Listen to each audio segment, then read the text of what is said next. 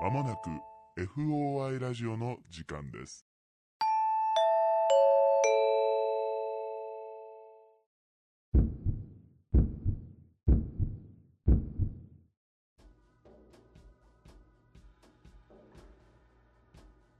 皆さんこんばんはオカルト捜査官の FOI ラジオです。本日の担当捜査官はナンバー39の D 山本とナンバー41の K 横山でお送りいたします。お願いしますこの番組はオカルト初心者の我々がオカルト捜査官に扮し、一般人の一般人による一般人のための会談をテーマに、身の回りの私的な体験、恐怖経験などを操作し、皆様にお届けする番組です。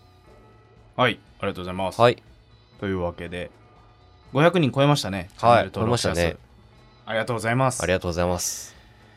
ねすごいよ500そうだね。うん始めて5ヶ月ぐらい。うん、ちょっと大きめの中学校みたい なねぐらいじゃない、そうだ全ね。校生徒500人ぐらいの、うんうんうんうん。ね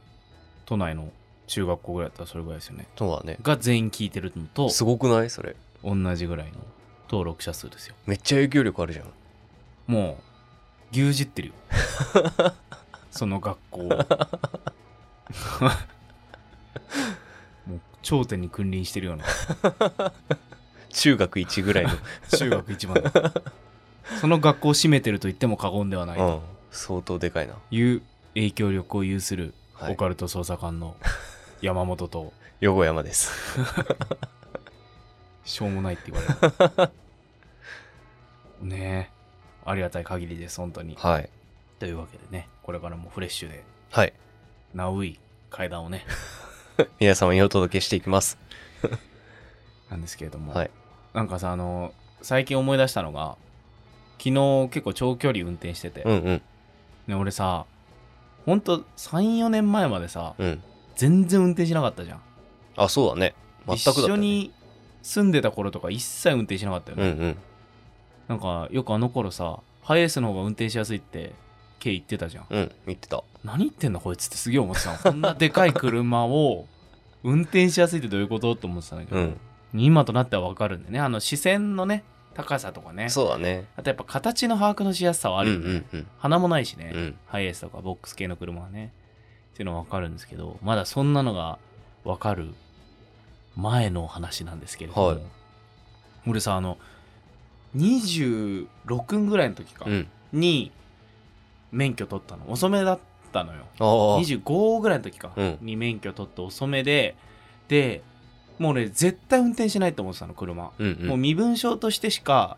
もう免許は取らないと思ってたから、うんうん。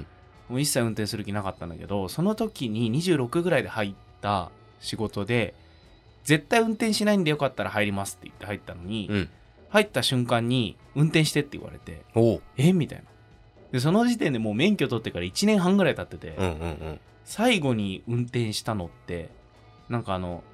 実技とうん筆記の最後の試験も俺すげえ空いてたから、 もう実質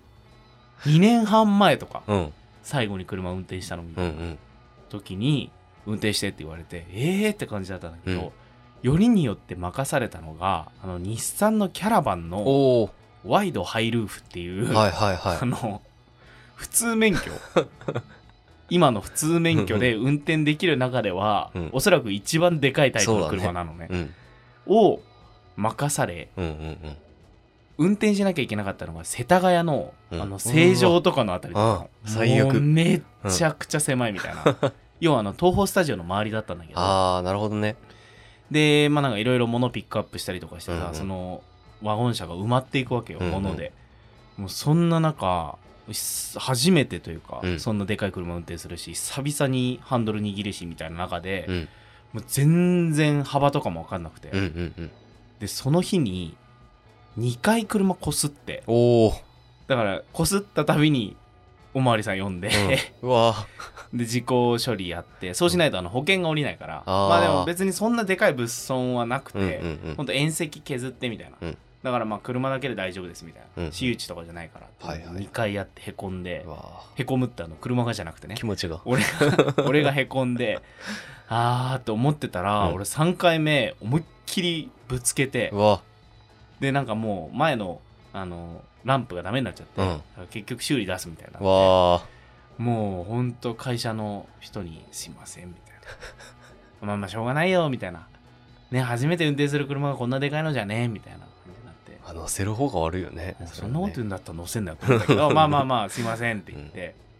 でもうその日のだから1日に3う件ん自己処理をして、うんもうなんかそれだけで1日が終わるみたいなうんうん感じでで翌日から御殿場で運転しなきゃいけないって感じだったんだうけんど、うんうんうん俺どうすんのもう運転やだーと思っててで、まあ電車乗って帰って、うんで翌朝早くから仕事ってなってたんだけど、うん財布がなくておお家帰ったら、ーうんで免許が入ってるのその中にはいはいはいだからもうないと翌日から仕事になんないわけうよ、んうーわどうしようどうしようと思って、うんもうでもこれ運転しするなってことかなむしろと思ってそうだねったら警察から電話があっておおであのもしもしみたいな、うんあのけあれ落とされましたよねお財布ってうんうんなんか免許証が入ってたんで連絡しましたみたいな感じで連絡来て結局四谷の交番に落ちて落ちたものが拾って届けられてたんだって、へえでまあなんか最後に行った会社のところは四谷の付近だったから、うんそれで多分届いててああよかったこれで明日運転できると思ってでとりあえずもう夜中だったからうん11時過ぎぐらい、もう12時終電終わってたのか、うんうんだから俺タクシー乗ってうん四谷向かったのよ、へそしたら、うんそのタクシーがぶつけられてえ嘘また 事故にあってでだからそのまんまもうなんか動いちゃいけないのあれ、うんうん急いでんですとか言ってもうんダメで、へーその警察の人のなんかいろいろ取り調べとかがあって、うん結局ずっとその間俺タクシーの中に待機して、まあなんか後遺症が出ないかとかいろいろそういうのがあああるはいっぽはいくはいてはいだからなんか連絡先とか全部渡してうんみたいな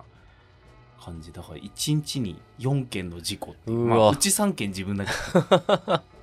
みたいなもうなんか車はうんざりですみたいなさ、それしんどいねよく翌日それで運転する気だったようねん、実際運転したの運転したすごっもうあの日以来でもぶつけてないしこすってないんだけどあほんともう今となってはねハイエースも一番運転しやすい車ですけどいまだにキャラバンはちょっとヒヤッとするん だよねキャラバンの方がちょっと丸いよねそうだねうん、ハイエースの方がこう四角いからさ、なんかあれなんだけどいまだにちょっとドキドキするっていうへあれなんですけど、えはいまあ、今日はですねあのそんなこんなでドライブとか、うん運転してる時車とかバイクとかに起こったみたいなほうそれと関連したはい階段をちょっと集めましたので、はいはいそんなのを話させていただければと思っております。はいはい、よろしくお願いいたしおます。願いします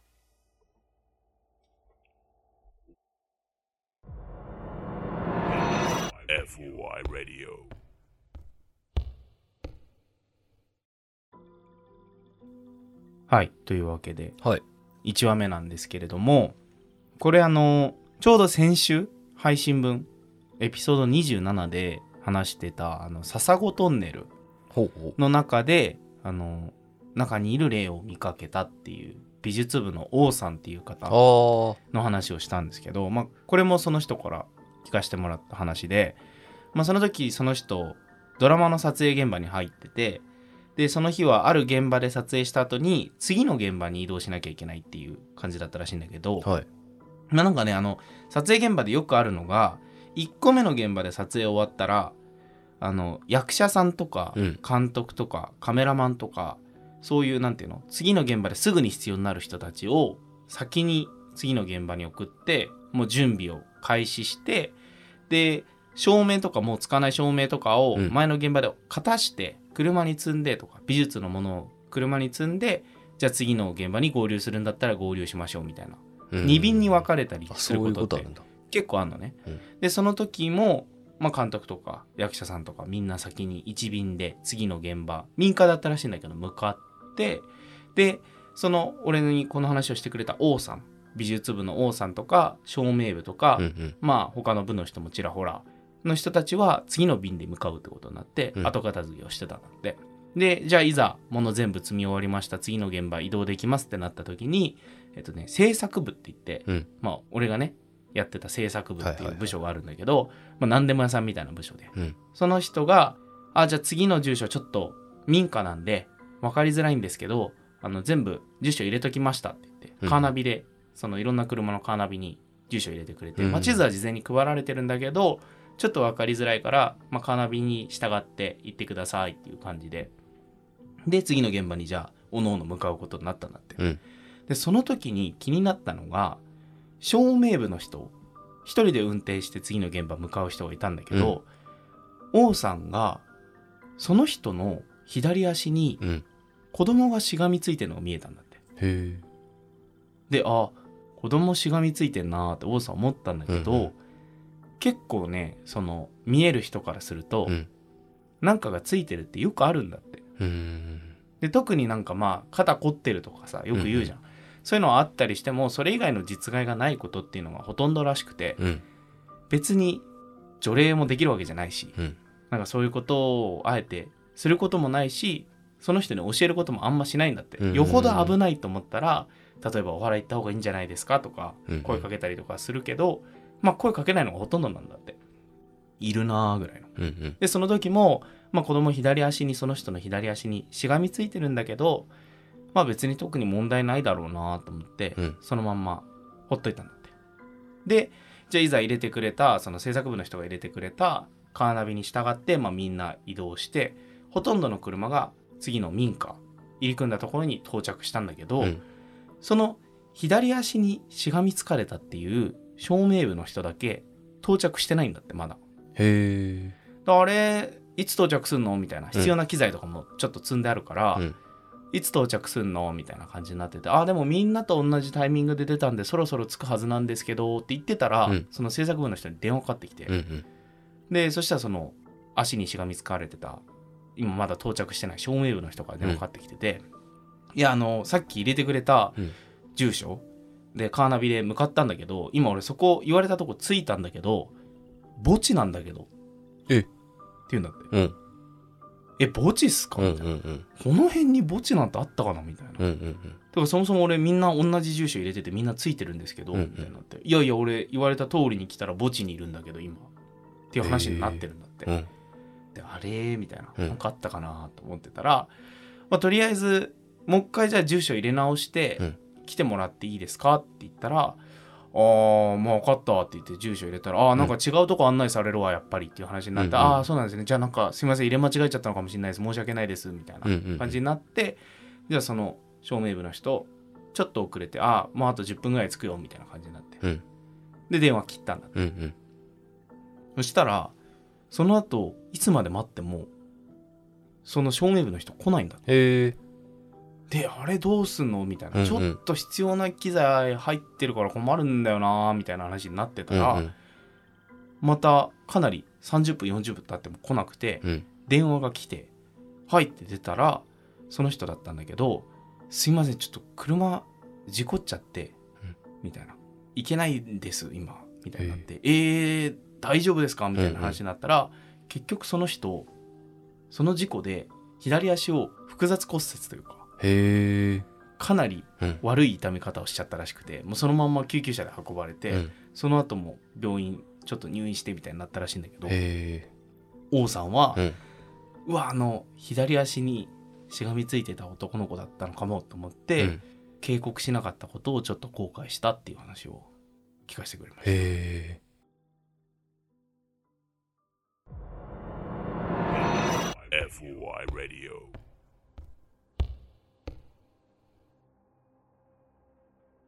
はい、というわけで、はい2話目なんですけれどもあのねこれは、まあ、車両部の人から聞いた話なんだけど、はいはい車両部って、まあ、要は車両会社っていうのがあって、うん撮影で使ういろんな車を運転してくれる人を派遣してくれたりとか、うん。そもそも車とドライバーさんセットで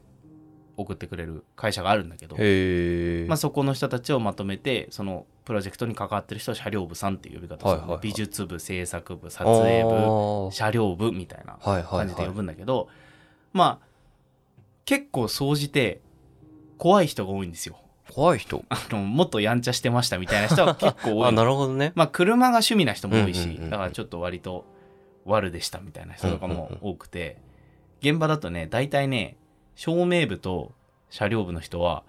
結構怖い人多い、うーん。まあもちろんいい人なんだけどね怖くていい人、がへえ。まあ多いイメージあるんだけど、うんで俺すごい仲いい人がいてその人から聞いたんだけど、まあ、これこの人が直接体験したんじゃなくて、うんこの人の友達ねまあ川田さんっていう人がほうほいてその川田さんが体験した話なんだけど川田さん今白バイ隊員なのねほ警察の。う。うんうん。で俺これ本当にある話なのかっていうのはまあいまいちわからないんだけど、その川田さんは昔暴走族だったらしいんだけど、うーん。そのね暴走族の人とかってたびたび警察にお世話になるでしょうんうん。でもうどうにもなんないってなった時うにん。言われることがあるらしくて、うん。これマジかわかんないよ、うんなんかねお前少年院行くかうん。何年間か自衛隊に入るか、うんどっちがいいみたいな ことを聞かれることがあったりするのへなんかそういう裏取引じゃないけうんど、うんうんみたいなのがあったりするんだっーうて、んでそんな取引を経てなのかその川田さんは白バイ隊員になるんだけど、うん。うん。で、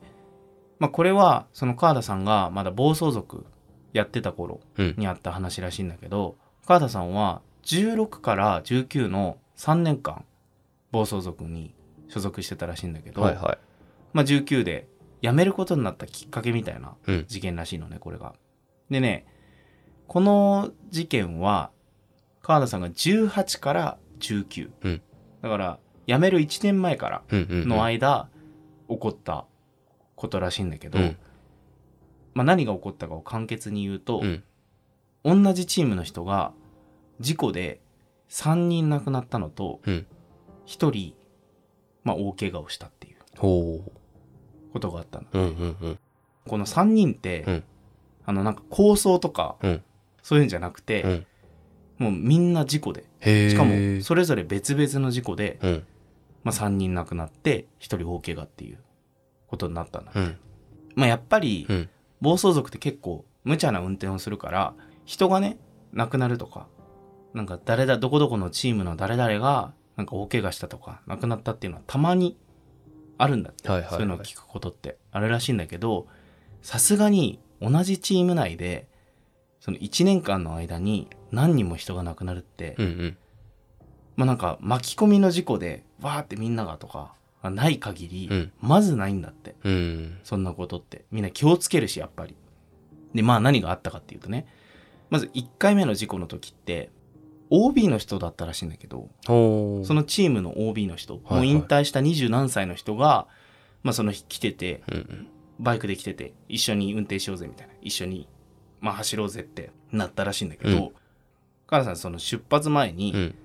カラさん同い年の人がうんいたらしいんだけど、普段ほとんど口聞いたことない人だったんだって。うーん。が、突然近づいてきて、うん。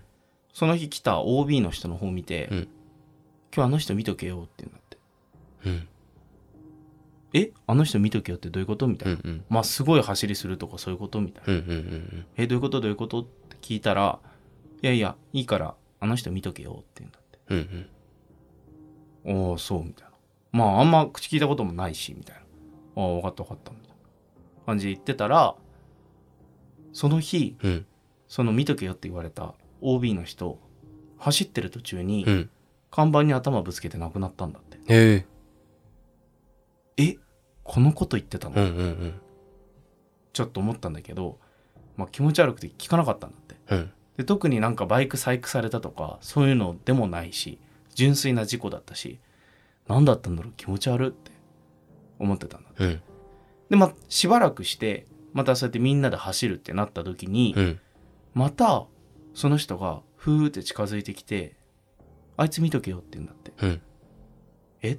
でその「見とけよ」って言われたの後輩の人だったらしいんだけど、うんあいつ見とけよって言われて「え何何?」なるじゃん。またってちょっと思ったんだけど「おー」ぐらいでいたら、まあ、またそのままみんなで出発するじゃん。うん。そしたら「見とけよ」って言われたうん後輩の男の子が転んで、うんそのまま反対車線に飛び出しちゃってほ来た車にひかれて亡くなったんだって。でえーってなって、うん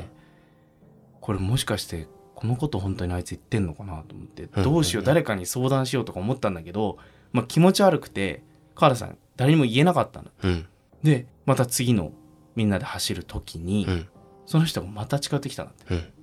でうわもうやめてほしいやめてほしいと思ってたら今日はあいつ見とけよって言うんだって、うんでその言われた相手が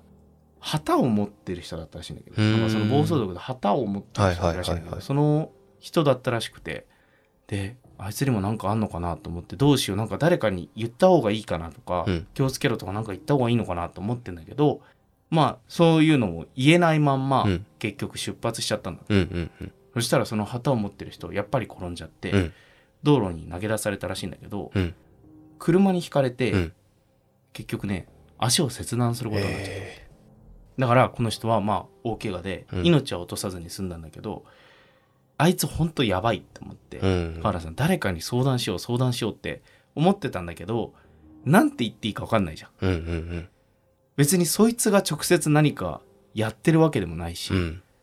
見とけよって言われただけだしどうしようかなって思ってるまんままたみんなで集まる日が来ちゃったのうんそしたら今度は何も言ってこなかったんだってその日へえ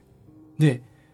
ああよかったうんうんこれで誰も亡くなることはないと思ってあいつ何も言ってこなかったしみたいなもうこれで終わりかなと思っててまあその日また走り始めたんだって、うんうんそしたらあいつ見とけよって言ってた人いるでしょ、うん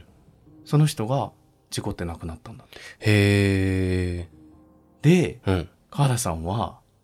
それがあまりにも気持ち悪くて怖くて、うんうんうんまあ、結局その後チームを抜けることになったらしいんだけど、うん何だったのかが分かんないんだってへえ言われたのが、うんあいつ見とけよだけだったの、うんうんうんそしたらその人たちが立て続けに亡くなって、うん最後何にも言わないと思ったらその人が亡くなったっていうお話でした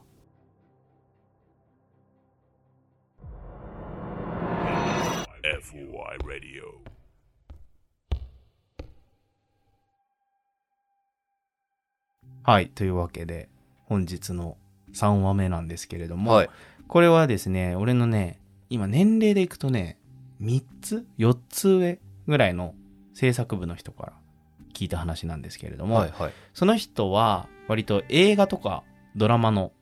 作品に携わることが多い人で、俺はね、CM が多かったんですよ。で、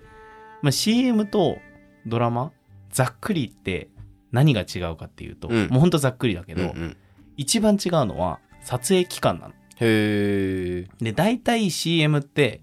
まあもちろんタレントさんのあのスケジュールとかもあって、長くて2日3日、大体1日で撮影終わうるのね。んなんだけど、まあ、ドラマとか映画ってもうほんと何ヶ月も撮影やんのよ2ヶ月とかうーん3ヶ月とかはいはいはい平気でやるのね、だからまあ単純に寝られない不眠不休でやんなきゃいけないみたいな長さが段違いなの、その間ずっとそんな感じなんだもう割とほんと撮影のへーない日も、うんもうなんか準備してなきゃいけなかったりとかして、もうほんとその間ずっと寝ずにうんうん働くみたいな、うんのがあれなんですよドラマとか映画の撮影現場では往々にしてまああったりするんですけれどもまあその人はだからまあそっちの方が多くてねうん長物って言ったりするんだけど、多いんだよねでその人がねこれを体験した当時住んでたのがえっ、とね杉並区かな新高円寺のあたりうんうんうんだったらしいんだけど、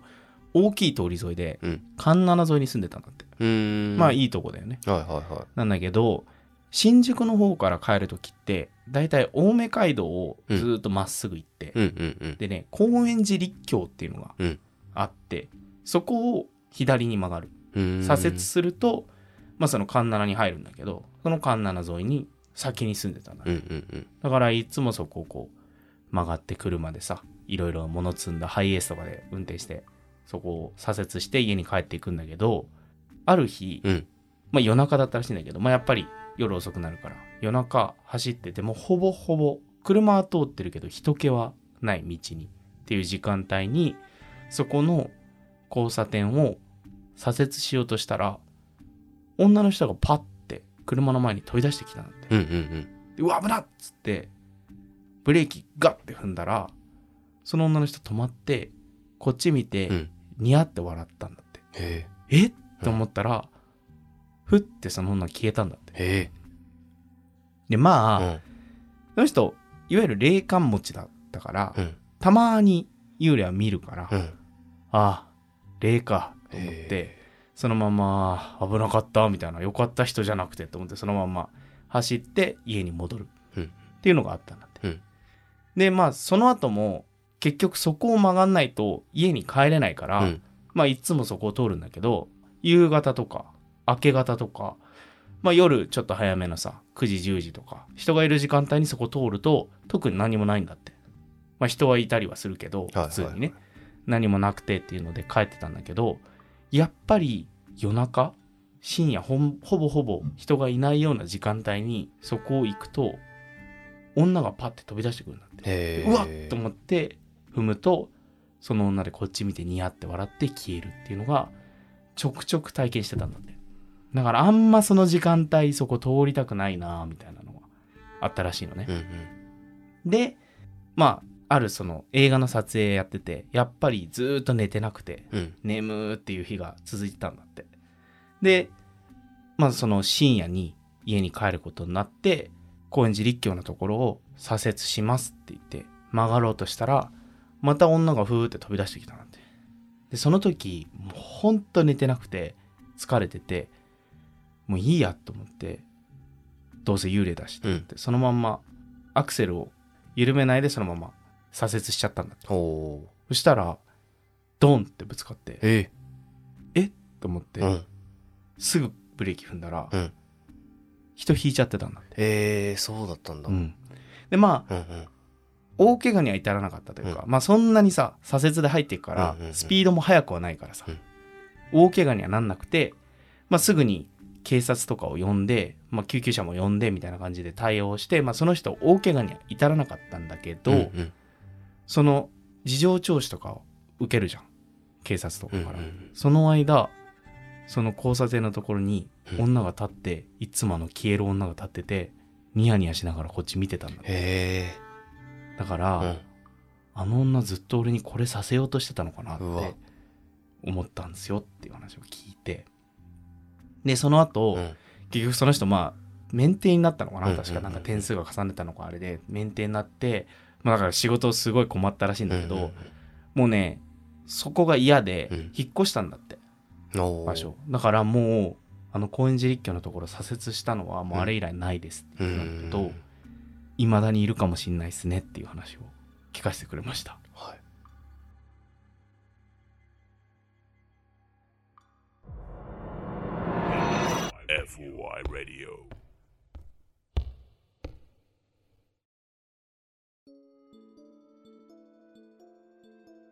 エンディングですはいはいというわけでまあドライブとか車バイクにまつわる話3話ですねはいありがとうさございませてしいたただいきましたけれども嫌ですねやだねうん第1話目がまあ何だったのかなその足に子供がしがみついてたみたいなさみんなついてたのにさうん一人だけつかないっていうのもねそうだねなんかなんでそのお墓に連れてかれそのお墓がその男の子と関係してたのかなやっぱりなんかそう考えちゃうよねやっぱりねあの住倉カオスさんの話でさ、うんうんあの有名な貯水タンクで亡くなった女性かなんかの取材に行った時うに、んうんその人の家かなんかを住所入れていくのに、うんお墓に連れてかれるみたいなことがへえ結構あったみたうんいうんなのを、まあ、聞いたことがあってへえそのパターンで考えると、うんうんその男の子が住んでた家だったのかな現場がとかさ、ああなるほどねうん、でそこに行こうとしたら今うん僕がいるのはそっちじゃないよって言ってそのお墓に連れてかれたのかへえとかさうんうんうんなんかちょっと怖いな みたいな考えちゃうね考えちゃったけどねあるんですねそういう話うが。んで2話目うん暴走族のうんお話ちょっとあまりにも気持ち悪いなと思ってさそうだね俺がまず興味を持ったのは、うんその 密約みたいなうんお前自衛隊になるのか、ねね、あれ行くのかみたいなまあそれが本当かどうかわかんないって言っちゃったらこの話がと思うんだけどまあでも、もしかしたらあんのかもなそういうね取引がってちょっと思ったけどねまあ根性あるからみたいな感じなのかなねえねでも確かにそういう昔やんちゃしてましたみたいな人おまわりさんにいたりするイメージあるからさああ警察官の人にねいたりするイメージあるからもしかしたらとかそうなのちかょっとも思ねったりもしたけど、うんまあでもその前段というか、うんうんまあ階段ですね、うん自体はマジで気持ち悪いよねうん同じチームからねそんだうけん1年間でででそれをあいつ見とけよっていううんのをさ、見えてる人がいたのかなどう何が見えてたのかな何が見えてたのかな、もしかしたら自分がね亡くなるまでのあれが全部見えてたのかなとか思ったりうん、うんうんうんとかなんだろうそれを言ってたのって本当にその人だったのかなとかさうんうんうんあ確かにねそもそのも人が言ってるように見えただけでとかうねん、なんか乗り移られてたのか、うん死神だったのかうんとか考えてしまったけど、うんうん最後にはねその人までね結局連れて行かれてしまったのかうんうん何なのか今となってはわからない話みたいですけど、嫌ですねやだね気持ち悪いようね、んというお話でしたはいで3話目はい高円寺立教のうん話であんな大きい道路でねねえでも俺さ、そのうん通ることおう今はないけど、うん前ちょくちょく通ってたんだよねおうでもね確かにあそこなんかだだっ広いのうにんシーンとしてるというか、あそうなんだうんへえまあ車がさあの環七を走る車は、うん多分そのね立教の方を走ってるかうんうら、ん下はあんま走んないんでねだから左折していく車とかがやっぱ多いから、自然とそこはシーンとすんのかもしれないんだうんうけど、んやたらね静かだなっていうイメージはあってうんう、んうんでこういう活動するにあたってあのいろいろ都内のさ心霊スポットとか調べたじゃん調べたねそしたらね結構トップの方に高円寺立教のあたり出てきててあ本当女性の霊が夜立はいはいはいってるとかいうのはそうなんだ書き込みとか、はいはいはそういうネット上にはあったりいとかして、うんうんもしかして同じ人のこと言ってんのかなうとんかありえるね嫌だね通りたくないな その幽霊がこっち見てるんだろうね人見てるのかなとか思っちゃっ たはい見てるり見てねるうん選んでんだろうねきっと見えてるって思う人のところにそうやって飛び出して、やっていやそれかさ、うん毎回毎回飛び出してるのかもしれないしねそれであー見えていないけど、うんうんみたいなでブレーキ踏んでくるやつだけはこいつ見えてるって、うんうんうんあーやめ てやめてやめてそれ怖っ僕は思っちゃったなんかあの引かせようとしてたのかなああ人が飛び出た時に、うんいやだからそういう話だからさ、うんうんうんその人から聞いたあらそうだろうね多分だからもう私だよ私だよっていうのをやって、でトラップでうんでもういいやと思ってその人がアクセルそのまま踏んでた時に人が飛び出してたみたいなさ人引かせてねそうそうそうそう仲間を増やすみたいなあー感じだったのかなともそれか思もっねた、その話聞いてて思った殺させてみたいなここは嫌ですね嫌ですねいや左折時は事故が多いんではい巻き込みも含めて皆様運転の際は本当にくれぐれもご注意くださいというはいお話です、ね、気をつけましょはいというわけで、うはい本日は以上ですかね以上ですねはいお腹が空きました僕は お疲れ様です後半声の調子 がねみるみる下がっていくっていうねはいご飯大事ですからね大事です、はいというわけで何かお知らせとかございますでしょうかはいえっとお便り募集しておりますしてますはいはいえーと探検体体探検